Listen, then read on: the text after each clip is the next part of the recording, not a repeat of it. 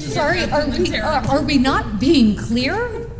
The denial of the climate crisis we're facing comes in many forms. We're trying to tell you that the entire planet is about to be destroyed.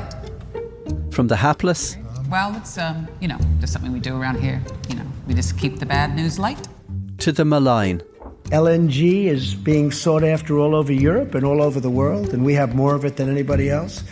And I'm not going to lose that wealth. I'm not going to lose it on dreams, on windmills. But denial also has an important psychological function. Because the implications of climate are that our lifestyles that we enjoy, cheap flights, cheap food, ease of all this technology, is unsustainable, and that lifestyle is destroying the planet, and we have to give it up. We have to give it up. And if we don't give it up, it'll be taken from us by natural collapses and so forth. And that's incredibly painful reality we don't want to face. How do we handle the overwhelming? How do we cope when faced with the enormous scale of the climate catastrophe? And how important is it to enjoy that bit of hot weather we do get, even if we do know that it's down to climate change and that the metaphorical storm clouds are gathering behind it? I'm Conor Pope, and this is In the News from the Irish Times. Today, the psychology of climate denial. John Sherry is a professor of the UCD School of Psychology and a trustee of the environmental charity Foster. John, we know that temperatures are rising and droughts seem endless and storms are worse and glaciers are melting and sea levels are climbing. But with all of that happening, as well as all of the other crises in the world, isn't it kind of understandable that we struggle to process and to deal with climate change from a psychological perspective? Absolutely. I think people are really struggling mentally with this and trying to really appreciate what's going on. And it's I meet people who are terrified about it, who are really depressed about it, who are angry about it, so it's a really shocking reality to face, and that's the reason why people are denying it, because it's so bad you want to think, oh, this can't be true, and you'll cling to anything else but the truth about it. And that's why there's a growth in fabrication and denial, and somehow we secretly hope that the people who are denying it and saying, oh, this is just natural variation, with no scientific basis to that statement, or this won't be too bad, or this is just a conspiracy. We sort of cling to those ideas, hopefully they're true, because then it's all okay. But the reality, that's not the case. We're facing a very challenging set of interrelated crises, which will make the future very challenging for people to live. The present, it's starting now in the present for many people, and the future which very, very challenging. And of course, we saw that over the course of the summer, because there was these incredible heat waves. And on the one level, we're going, oh my God, this is the start of it. This is how it happens. And then on the other level, we're going, oh, but isn't it lovely to have the sunny weather? And we saw that across the media as well, with some media commentators criticising meteorologists for highlighting the fact that this was a direct result of climate change. And do you think that's kind of a problem, that we have this kind of ambivalence towards what's happening to our weather in particular? I think part of the issue is being unable to have a real conversation, like a mature conversation about things. The media, unfortunately, Twitter, all splits things down lines. It wants a big war, it wants a good fight. On the one hand, people saying, the weather's lovely, and don't be sort of bringing up the grim reality of climate change. And on the other hand, the scientists, they want to stoke a war between that. But in fact, both positions are true, and that's what I was trying to say in the article, that the heat waves are an ominous sign of very challenging things like biodiversity crises.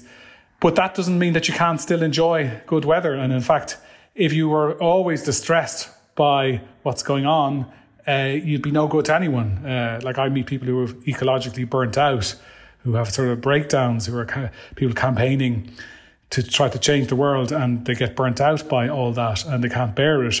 So it's trying to adopt a healthy position, is that, yes, this is a terrible thing, we must act. But equally as well, we're going to commit to that, but we have to also look after ourselves, enjoy the moment, connect and appreciate the weather and nature while we still have it, I say. Ireland only had a very mild heat wave, and that's a great thing to enjoy. That's different than when you're in 45 degrees and people are dying and all your crops are dying and the rivers are drying up. So that'll come, of course, in the future, even to Ireland. So So there's a case of enjoying the moment, of course, while you can, but not be fooled by things and face reality. This is a time for tremendous hope and joy and optimism and action. But to embrace the possibilities of tomorrow, we must reject the perennial prophets of doom and their predictions of the apocalypse. They are the heirs of yesterday's foolish fortune tellers, and I have them, and you have them, and we all have them. And they want to see us do badly, but we don't let that happen. How much of that denial do you think is political? And does some of it come from the culture wars that we're seeing play out, particularly in places like the United States? Denial takes many forms. It is political as well, because there's vested interests who've a vested interest in denial. And in a way, that's understandable psychologically. If it's hard to face the truth when the truth means you're out of a job. So if you're a fossil fuel explorer, or if you're an industrial agriculturalist, or if you're a pesticide producer, you will do everything you can to deny that on a psychological level, because you're making money out of it, your livelihood's based on that. So it's very hard for a man to agree to something that's going to mean he's going to lose his money. And so there's a lot of denial motivated by that. And actually, lots of these groups then are great campaigners, and they lobby the governments. They have huge monies behind them as well to do that. And you see that in Ireland and around the world. So there is a very political, activated, organised denial as well. You could argue it's very pernicious and evil, and of course, but it's also psychologically understandable by people who preserve wealth and what their status quo in it. So there's all levels of denial, and then there's also just psychological because of the distressing news. Like there's people who you can see them on Twitter proposing conspiracy theories. They're saying, "Oh, this is not true," or they're just hiding this from the truth from us, because they do that because they feel better when they say that to themselves. You know, you think, "Oh, I know the truth. There's nothing wrong. I don't have to change anything. It's all going to be fine. It's just a bit of warm weather. Ha, ha, ha." And sure, that campaigner, doesn't he fly in planes? He's an idiot. Ha, ha. I'm the guy who holds the truth. So that's nice psychologically. You have a little smug, little sense of satisfaction that you know, and you don't have to change anything. Rather than facing the truth means, yes, the world's going to get warmer. We're going to get collapsing food systems. We're going to get collapsing economics. We're going to have increased poverty. We're going to have lots of people dying. We're going to have, these are really hard things for people to face. I'm sorry, are we not being clear? We're trying to tell you that the entire planet is about to be destroyed. Okay. Well, it's, just something we do around here. We just keep the bad news light. The destruction of the entire planet isn't supposed to be fun. Maybe it's supposed to be terrifying. I don't know if you saw the film Don't Look Up. I did. I loved it.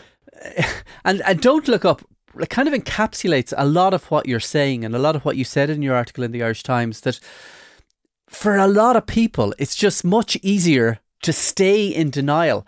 I wonder how long that denial is sustainable before everyone has to agree with the irrefutable scientific evidence that climate change is real, it's here, and we need to do something about it.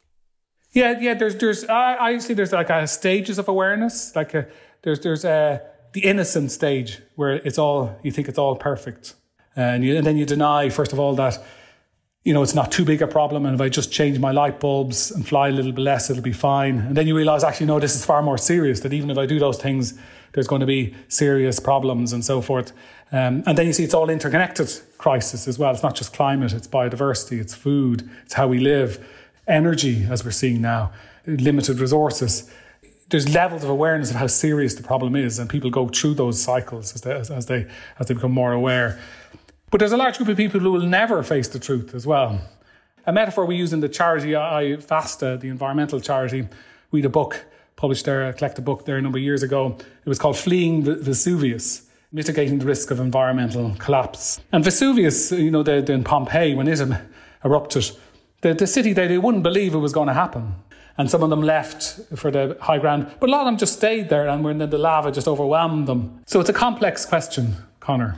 Yeah, but I suppose the people of Pompeii had an excuse because they didn't have the huge volumes of scientific data that we have. So they couldn't see what was happening into the future, whereas we've a fairly good idea of that. And speaking of that, in the piece in the Irish Times, you talked about eco-anxiety and burnout amongst environmental campaigners. Is eco-anxiety and burnout and stress a consequence, an inevitable consequence of a full understanding of the scale of the climate crisis? You're talking about then how does this all psychologically affect us when you start facing up to the truth and reality of our predicament? And I think it's a bit like the sort of trauma model or a bereavement model, or it's a bit like we're served with a fatal diagnosis.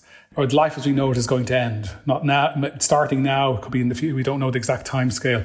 And then, the stages of denial, there's this denial initially. Then there can be bargaining. If I do this, if I do this new fancy treatment or alternative treatment, I'll be fine. That could be a little bit more like the greenwashing, all the things like if I just change my light bulbs, if I don't fly, it'll all be fine. It's not so bad, this bargaining process. And then there's this where it hits you and it's sort of that this is true. And then you can be enraged. This is the rage, anger is the next thing. You'd be enraged at who was the bad guy here. Surely we shouldn't aspire to reaching the acceptance stage when it comes to climate change. Would it not be better for us to stay with the anger stage? Because people who are angry are more likely to take significant actions to stop something happening. Whereas once we reach the acceptance stage, are we not kind of saying, do you know what, maybe it's just too late? There's two parts of that. The stages of grief is really, or that stages model is a bit of a misnomer because it's not linear. It's not that you go through denial, done that, anger, finished with that one, now I'm on to grief, now I'm on to depression and acceptance. They all happen at the same time, in truth, and you keep going back to them. So you'll never lose your anger, Conor, believe me. You'll never lose your depression about this or your anxiety about it. They may be more manageable and you can use them better. As you said very well, anger is a problematic emotion in my view because it does drive people to fight, to justice, to change things. But it's quite irrational as well. People often pick the wrong guy. That's a really common thing with anger. You can see that like the right-wing politicians growing around the world. They just say, here's the guy to blame. It's the Mexicans or it's the EU. And everyone's, that's who the guy's causing all our problems. And we're all angry at them, when both those positions are absurd and ridiculous. It's actually the real problem is the guy who's telling you. He's the guy you should be fighting. Today's Congress, though, is full of folks who stubbornly and automatically reject the scientific evidence about climate change. They will tell you it is a hoax or a fad. One member of Congress actually says the world is cooling. There was one member of Congress who mentioned a theory involving dinosaur flatulence, which I won't get into, but... So anger is not very sophisticated, unfortunately, but it's one that you have to really learn to channel, is what I suggest, yeah. Well, that makes a lot of sense. Now, another thing that I wonder is, are we at a unique point in human history? Like, we're staring into a future that has this huge toxic cloud hanging over it. And we know that cloud is going to be with us for generations and generations. Has the world ever had to confront something like this before, in your knowledge? No. No, and there's very good books on this. If you look at all the different books on, Jared Diamond has one on civilizations, on collapse. Joseph Tainter, how the collapse of complex civilizations. You can read through all that. There's been lots of civilizations collapse. Most human civilizations collapse because most of them commit the same problem. They over-consume the environment and then they destroy it. Rome was the same. Rome is the most sophisticated civilization we know. Rome had only 1 million people in its city, in the city of Rome. They overconsumed the environment, and then the environment was slaves and also the agricultural from the Egypt, and they couldn't import any more food. There's other reasons as well, and it collapsed. Rome collapsed, a sort of gradual collapse. So you could look at Rome as a bit like as a good example, but that was they were only a small ecological environment that were collapsing. There's also, you could look at the Mayan civilizations and so forth as well. The one that's very different about this one is it's completely global and interconnected. Yeah, and of course, the way you characterize it there like makes it clear that the scale of the problem is just so vast. Yeah. And does that vastness make it really easy for us all to be overwhelmed? And is it easy for us to say, well, listen, there's no point in me doing anything about it. There's no point in me flying less or recycling better or whatever it might be, because big oil or China or the US or India or Russia or whatever it is aren't changing fast enough. So why should I bother? Yeah, you see, you can adopt that position, Conor, if you like. I can't stop you adopting that position, you know. And people are fearful of telling people the truth in case they'll adopt that position. Often people get overwhelmed when they discover it and they back off for a little bit, you know. It's this difficult stuff, and then they choose, how do I want to live? Is that the way you want to live, that you just give up? Or do you want to fight for a better future for your children? Do you want to fight to slow things down? Do you want to give up on changing things and making the world a better place? Do you want to give up for your children's life and for your own life and just say, feck it? Do you know what I mean? So I think, in my experience, large groups of people don't do that, and they want a better path. They inspires them even more to fight for a better future. And you mentioned children there, John. And I wonder, from a psychological perspective, does having children make people more environmentally aware and more determined to affect change, because they're more maybe appreciative of the fact that they're not changing it for themselves, they're changing it for their children or their children's children? Or does the idea that you're working to protect your offspring's future make any difference from a psychological perspective? Yeah, I think that's a very good point. I think it depends on the person. When you have a child, people get more worried about the future. Now, what's happening there is, when you're just a person yourself, your psychological vista is the next few years, maybe 10, you know, what I'll be doing. You know, Conor, you'd be thinking, well, might be fine, I'll be retired, I might do this or do that. When you have children, you start thinking, what will the world be like when they're 20 or 25? So you have this sort of longer term investment in the future. And then if you then look and really ask that question, what will it be like, then you should be terrified for them and depressed for your children. And then think about, how can I help them and prepare them for that? So yes, I think most people having children does change their perspective in the future.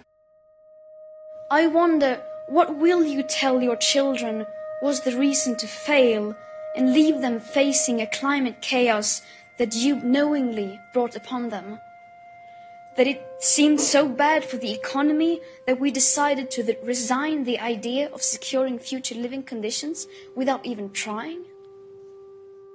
John, I wonder, and this might be a glib question, but do you have any simple tools that we could use to arm ourselves or equip ourselves as we face into the future? I mean, tools that we could use to fight against climate change, and tools that we could use to fight against the stress and the panic and the depression that might overwhelm us.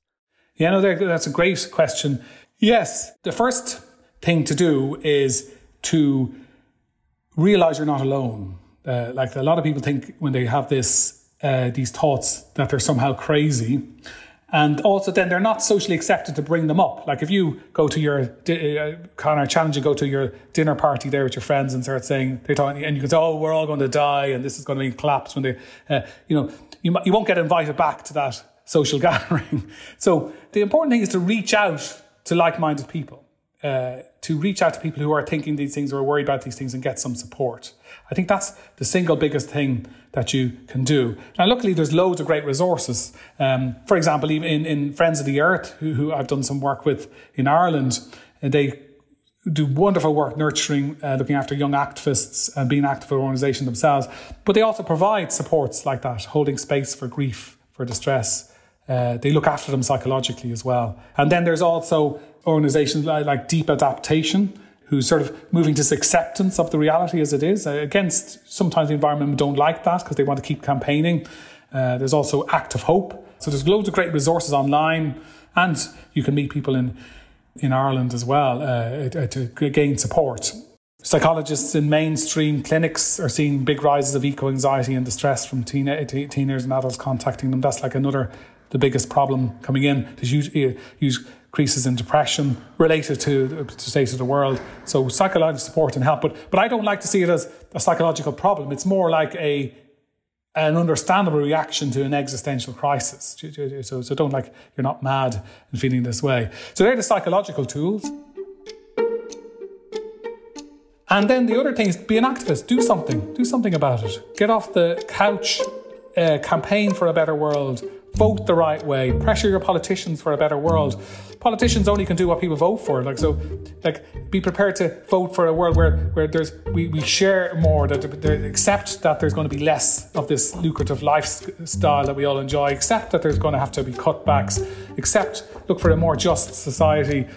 That's good. That's good for the world and good for you, because then your whole mental health improves, your whole well-being improves, because you're fighting the good cause in the world.